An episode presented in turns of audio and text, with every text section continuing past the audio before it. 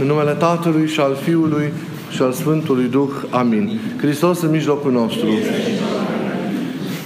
Evanghelia de astăzi, iubiții noștri în Hristos, ne pune înaintea ochilor noștri sufletești această minune pe care Iisus a săvârșit-o și care ne-a relatat în scrierea Sfântului Matei în capitolul 9 și anume vindecarea unui slăbănog. O minune prin care El se arată în fața ideilor ca unul care este Dumnezeu. Arătarea sa care, bineînțeles, îi scandalizează pe aceștia. Marea lor problemă fiind incapacitatea, neputința lor de a întâlni în Isus din Nazaret pe Fiul lui Dumnezeu, făcut om pentru, pentru mântuirea lumii. Se arată Isus pe sine ca Dumnezeu, nu doar vindecând omul, redându-i starea de sănătate fizică, cât mai ales iertându-i păcatele. În întâlnirea de astăzi cu acest bolnav, Dumnezeirea lui Hristos este demonstrată nu atât de vindecarea trupească, cât de restaurarea sufletească a omului și anume iertarea, anularea păcatului, eliberarea acestui om de ceea ce i-a determinat această delungată neputință trupească în care se afla și de care dorea cu siguranță să se elibereze. Iisus se apropie de acest bolnav adresându-i cuvintele îndrăznește. Sunt cuvinte care creează speranța. Sunt cuvinte care creează o punte.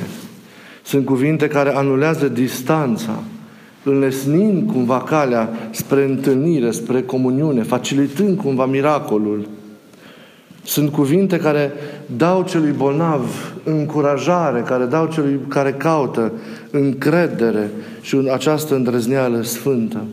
Acest cuvânt al lui Iisus îndrăznește, această chemare pe care de fapt o face pentru a veni în intervalul comuniunii cu El și care va produce vindecarea, sunt cuvinte care risipesc cu siguranță timiditatea omului respectiv, lipsa lui de, de cutezanță, probabil mustrările de conștiință pe care el le va fi avut și probabil și deznădejdea în care se afla în momentul acela premergător întâlnirii cu Mântuitorul Hristos.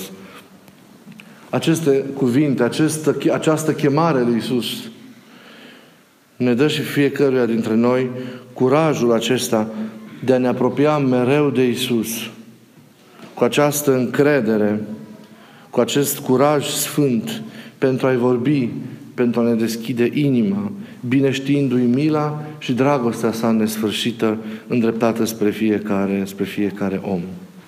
Este un fapt, iubiților, pe care cu siguranță l-ați și constatat ascultând textul acestei Evanghelii, care este foarte important și care ne reține dintr-un început atenția. L-am și amintit întreagăt în începutul acestui, acestui cuvânt, și anume faptul că păcatul omului respectiv, un păcat necunoscut de noi, a fost cel care a, prevoc- a provocat acestuia, omului, adică neputința îndelungată în care el s-a aflat și de care l-a eliberat Hristos. Altfel spus, boala acestui om a fost consecința păcatului său a unei orânduierii pe care a trăit-o într-o formă sau alta în viața sa.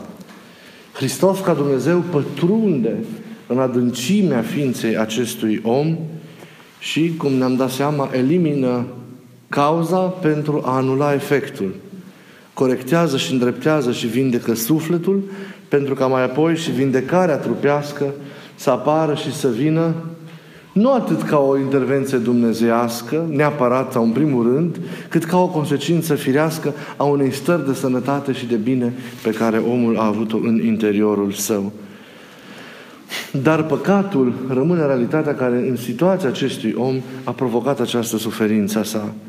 Din păcate, și noi atât de greu înțelegem că de multe ori, cauza multor, a foarte multor neajunsuri, dureri și neputințe, a multor rupturi, prăpăstii, ratări și neîmpliniri din viața noastră, cauza lor e păcatul nostru. Atât păcatul personal, cât și starea generală interioară de păcătoșenie, de îmbolnăvire a firii noastre. provoacă tulburări atât în planul trupului, cât și în planul relațiilor dintre noi, a relației cu creația, cu lumea în care trăim. Indiferent despre ce dezechilibre, despre ce neputințe, despre ce frângeri interioare vorbim, ele trimit la o cauză interioară care este păcatul trăit în interiorul nostru, la început și apoi în afară, în măsuri și în grade, în grade diferite. Ele trimit la neputința aceasta noastră de a ne elibera hotărât și sigur de acesta.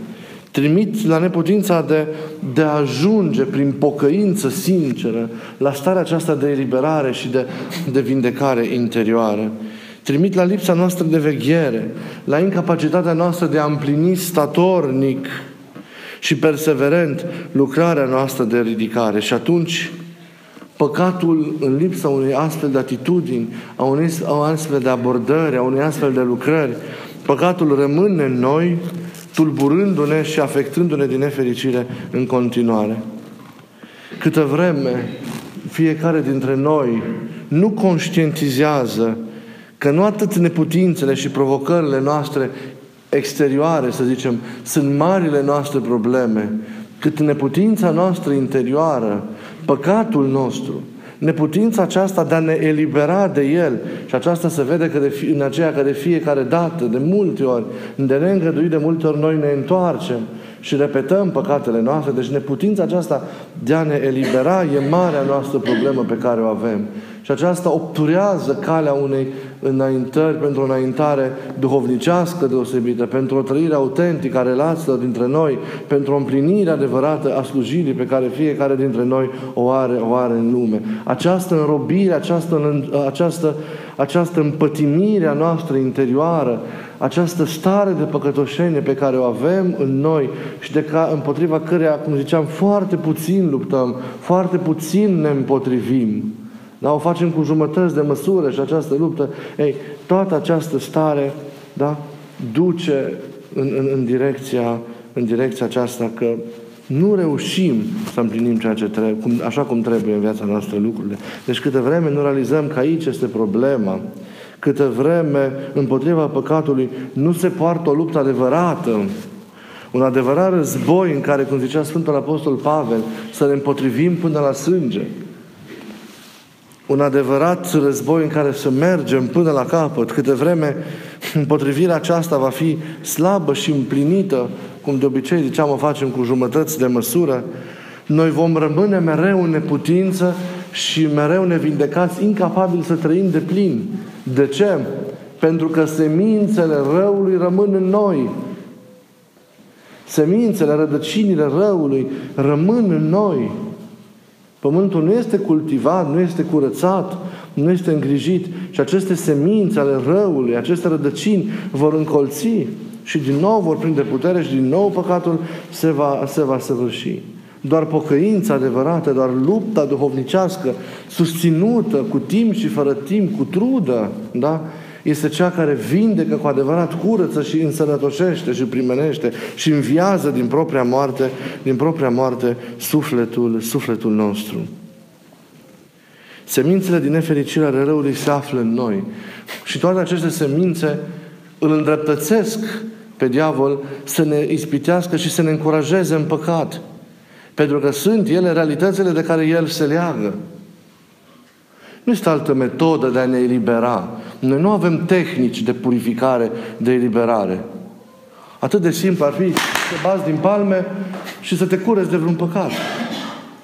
Dar nu asta e. Soluția nu este alta decât nevoința, decât osteneala, decât truda, decât lupta. Aceasta este unica metodă prin care noi ne vindecăm și noi ne curățăm, ne curățăm sufletește.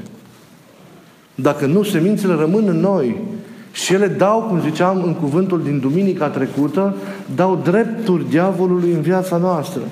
Pentru că îl atrag. Și el vine chemat fiind de ceea ce este al lui în noi.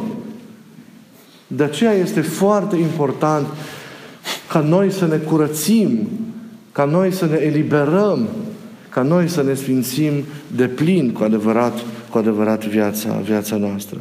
Mereu altfel va exista această îmbolnăvire de fond care într-un moment sau altul va produce un păcat sau, sau altul și astfel noi nu vom putea ajunge cu adevărat, în, cu adevărat la împlinire. Nu uităm, să nu uităm că există înclinarea firii noastre înspre rău, pe care am moștenit-o îmbolnăvirea aceasta în urma păcatului și există apoi dependența aceasta pe care ne-o dă păcatul. Nevoia aceasta nefirească de a-L împlini, setea aceasta irațională de, de, de El, această legătură irațională pe care noi o avem cu păcatul în lipsa unei autentici eliberări prin nevoință de El. Această îmbolnăvire, această întoarcere noastră apoi înspre păcat, dependența cumva aceasta de El, care se vede în aceea că ne întoarcem și îl repetăm și de atâta timp nu suntem în stare să ne eliberăm de El, toate acestea sunt spre paguba, spre paguba noastră. Și viața duhovnicească nu poate fi trăită integral. În starea de sănătate nu vom putea intra, intra de plin câte vreme există această tulburare, această îmbolnăvire a noastră interioară, pricinuită, pricinuită de păcat. Lupta noastră este ca viața noastră să fie scoasă din mâna păcatului, de sub incidența lui, de sub influența lui. Asupra noastră trebuie să fie mâna întinsă a lui Dumnezeu asupra vieții noastre. Viața noastră trebuie să fie, deci, răpită păcatului, trebuie să devină răpită morții și viața noastră trebuie să fie câștigată doar pentru Dumnezeu. Viața se răpește păcatului și morții pentru a fi trăită în Dumnezeu. Și aceasta este chemarea pe care o avem de împlinit, care ni se face fiecare dintre noi spre împlinire. Pe de o parte, deci, trebuie să luptăm împotriva păcatului și pe de altă parte, atenție, să luptăm pentru ca viața noastră să fie mereu umplută de Dumnezeu, ca viața noastră să fie mereu plină de prezența sa, pentru ca păcatul să nu mai, să nu mai aibă loc. Să luptăm ca viața să fie altoită pe existența lui Dumnezeu, să fie ascunsă în Dumnezeu. Iată cele două mari direcții ale vieții spirituale, ale nevoinței care duce la însănătoșire.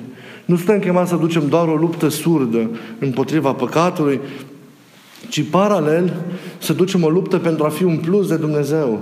Și aceasta, de fapt, este lupta noastră.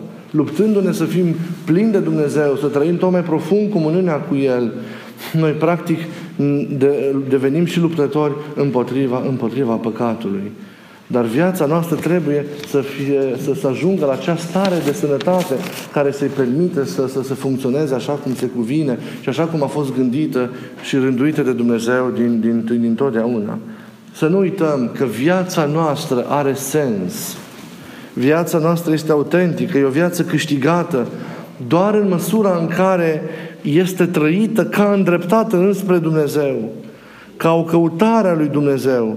Și doar dacă în cele din urmă ea este cucerită, ea este asimilată de către Dumnezeu. Tot ceea ce nu este pus sub semnul lui Dumnezeu, nu are pecetea lui Dumnezeu așezată peste. Tot ceea ce nu este marcat de Dumnezeu în existența noastră se pierde și se stinge. O viață care nu are pecetea lui Dumnezeu asupra este o viață care se ratează. Din nefericire, adesea, intențiile noastre, întreprinderile noastre, planurile noastre, lucrările noastre sunt deșertăciuni pentru că ele sunt împlinite în afara lui Dumnezeu. Fără împreună lucrare a Harului lui Dumnezeu, ca toate zilele noastre să aibă un sens, ca toată lucrarea noastră să fie adevărată, e necesară să fie în legătură, e necesar să fie în legătură cu Dumnezeu.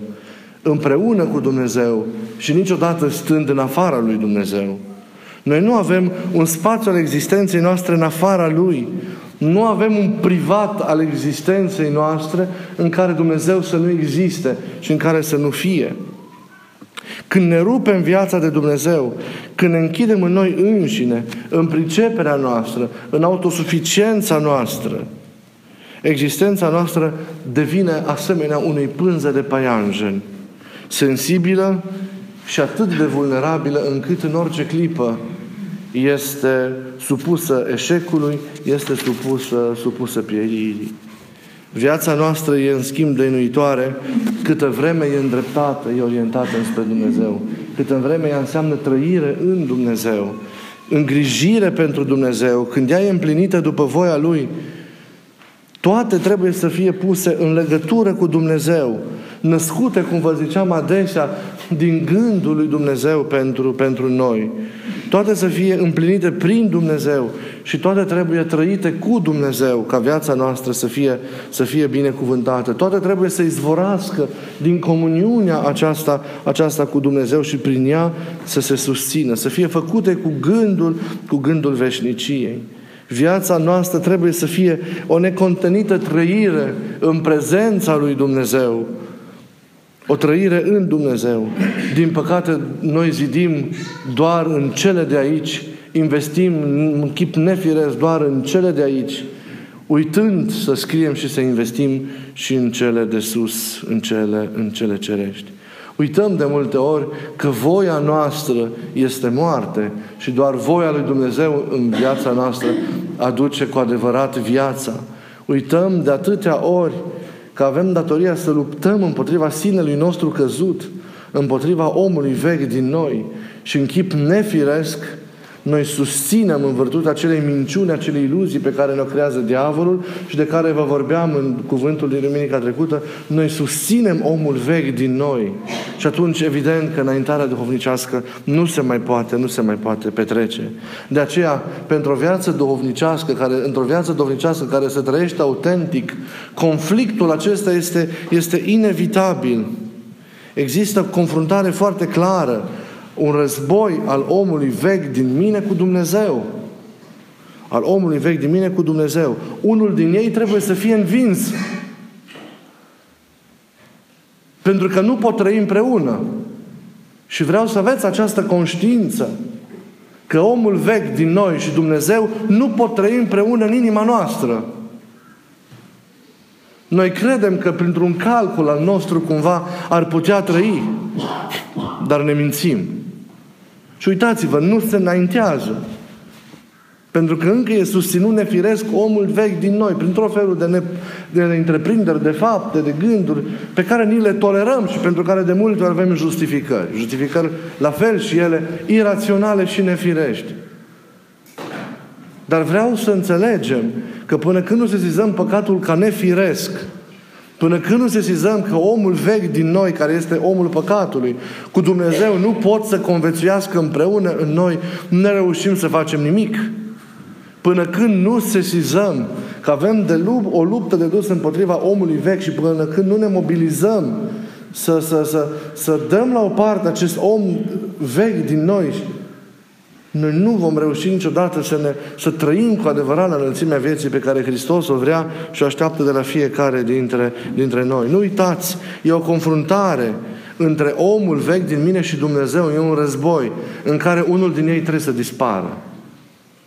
În acest război, în noi, cine dispare?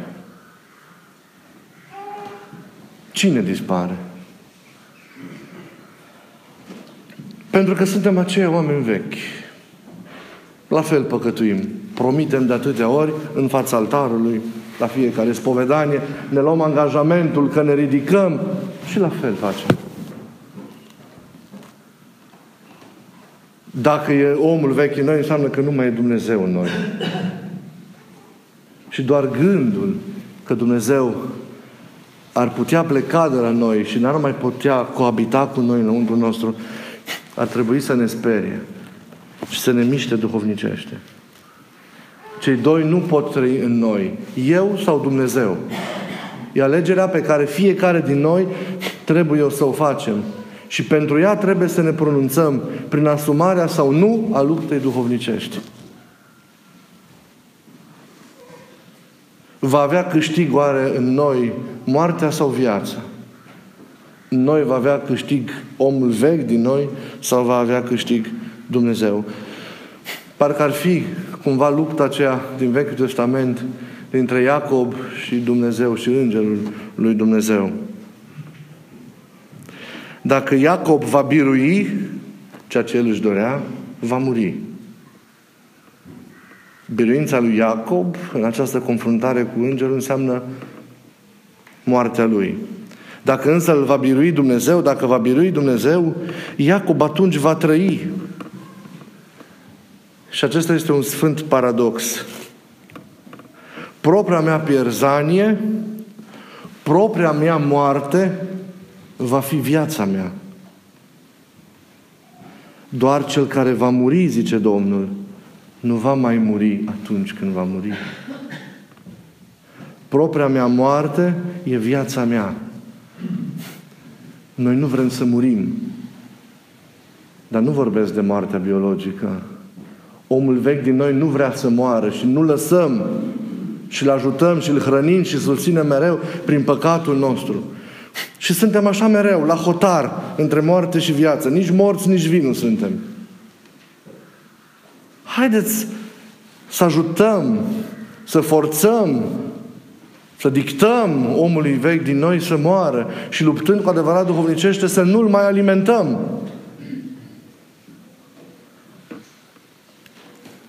Că doar atunci, murind, murind eului nostru, murind tot ceea ce înseamnă viață fără Dumnezeu în noi, câștigăm viața, o primim din nou.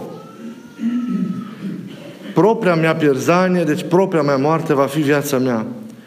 În schimb, dacă viața mea, în sensul de viața veche din mine, se salvează, se păstrează, atunci Dumnezeu se pierde. Și aceasta înseamnă pentru mine începutul sfârșitului. Când Dumnezeu se pierde, când Dumnezeu cade din mine, când Dumnezeu este scos afară din mine. Omul vechi și Dumnezeu nu pot conviețui niciodată în aceeași inimă. Ori unul, ori celălalt.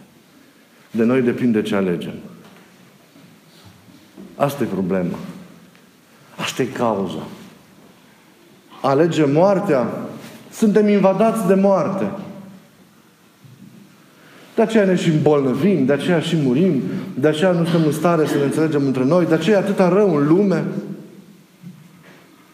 Pentru că este mișcarea aceea de principiu a libertății în rău făcută în noi. E îngăduirea acelui om vechi din noi să trăiască și să se manifeste. Și omul nou e suprimat și Dumnezeu e dat la o parte. Dat la o parte. Aceasta e drama din totdeauna omului. De la început și până astăzi. De aceea e omul cum e, de aceea societatea pe care o construiește și o susține așa cum e, de aceea atâta rău în lume. Problema e nu cum ne vindecăm de o boală sau de alta. Cum ieșim dintr-o neputință de, cotidiană sau din alta. Ci problema e cum ne liberăm de păcat și de moartea care ne bântuie. Problema e cum, ducem, cum purtăm acest război din noi. Cine va câștiga în acest război? Cui îi dăm drepturi în noi? Îi dăm dreptul lui Dumnezeu sau îi dăm drepturi diavolului? Alegem moartea sau îl alegem pe Dumnezeu și alegem astfel, astfel viața? Vreau doar să ne trezim și să nu ne mai mințim că poate omul vechi coabita cu Dumnezeu în aceeași inimă. Nu. Noi suntem puși în fața unei decizii. Evanghelia de azi ne provoacă la o decizie. Și vreau să ne decidem împreună astăzi. Această liturghie să fie o decizie a noastră. Chiar dacă pe drum vom mai aluneca, ne vom prăbuși, dar să luăm o decizie. Pentru că astfel mereu vom continua, cum tot ziceam, în, în veșnice începuturi, ne vom frânge mereu acolo la, la interferența dintre lumi. În spațiul acela gri care e nefiresc. Ne vom frânge mereu între viață și moarte, neștiind ce să alegem, lăsându-ne prinși atât de fluviul vieții, cât și lăsându-ne apoi furați de mâna morții, prin deciziile pe care le luăm. Nu îngăduiți omului vechi să mai trăiască. Asta e cauza bolii. Asta e cauza morții. Asta e cauza dramei omului. Și Hristos poate să ne vindece. Hristos le poate corecta și îndrepta pe toate. Dar dacă noi, în libertate, vom ști ce avem de făcut și vom ști cum să împlinim, să împlinim lucrurile. Să luptăm cu toții, să avem, deci, o viață câștigată pentru Dumnezeu. Să avem o viață care este răpită morții și care este trăită peste el. Și să avem o viață peste care este pusă pe cetea lui Dumnezeu. Pe cetea vieții. Doar atunci nu vom mai muri și doar atunci vom avea viața dăinuitoare, stătătoare, adică viața veșnică în, în noi. Să ne ajute Dumnezeu ca să dăm un răspuns bun acestei provocări pe care fiecare dintre noi o avem de dat în viața duhovnicească. Poate nu am înțeles până de acum cât de importantă e această decizie, dar de acum trebuie să înțelegem că nu putem sluji și nu putem trăi cu jumătăți de măsură. Să ne dea Dumnezeu gândul acesta bun și să așeze în noi cea harul Lui care să ne inspire și să ne călăuzească în ce avem de ales și în binele acesta, în viața aceasta nouă pe care trebuie să o construim, fără jumătăți de măsură, fără compromisuri, dăruindu-i lui Hristos întreaga inimă și întreaga viață și dăruindu-ne apoi unii altora prin slujirea iubirii. Nu este de mai mică importanță în textul Evangheliei de astăzi faptul că acest om a fost adus la Hristos de către alți oameni, de către prietenii săi. Nu am dezbătut acest lucru, dar vreau să vă rog să-l considerați.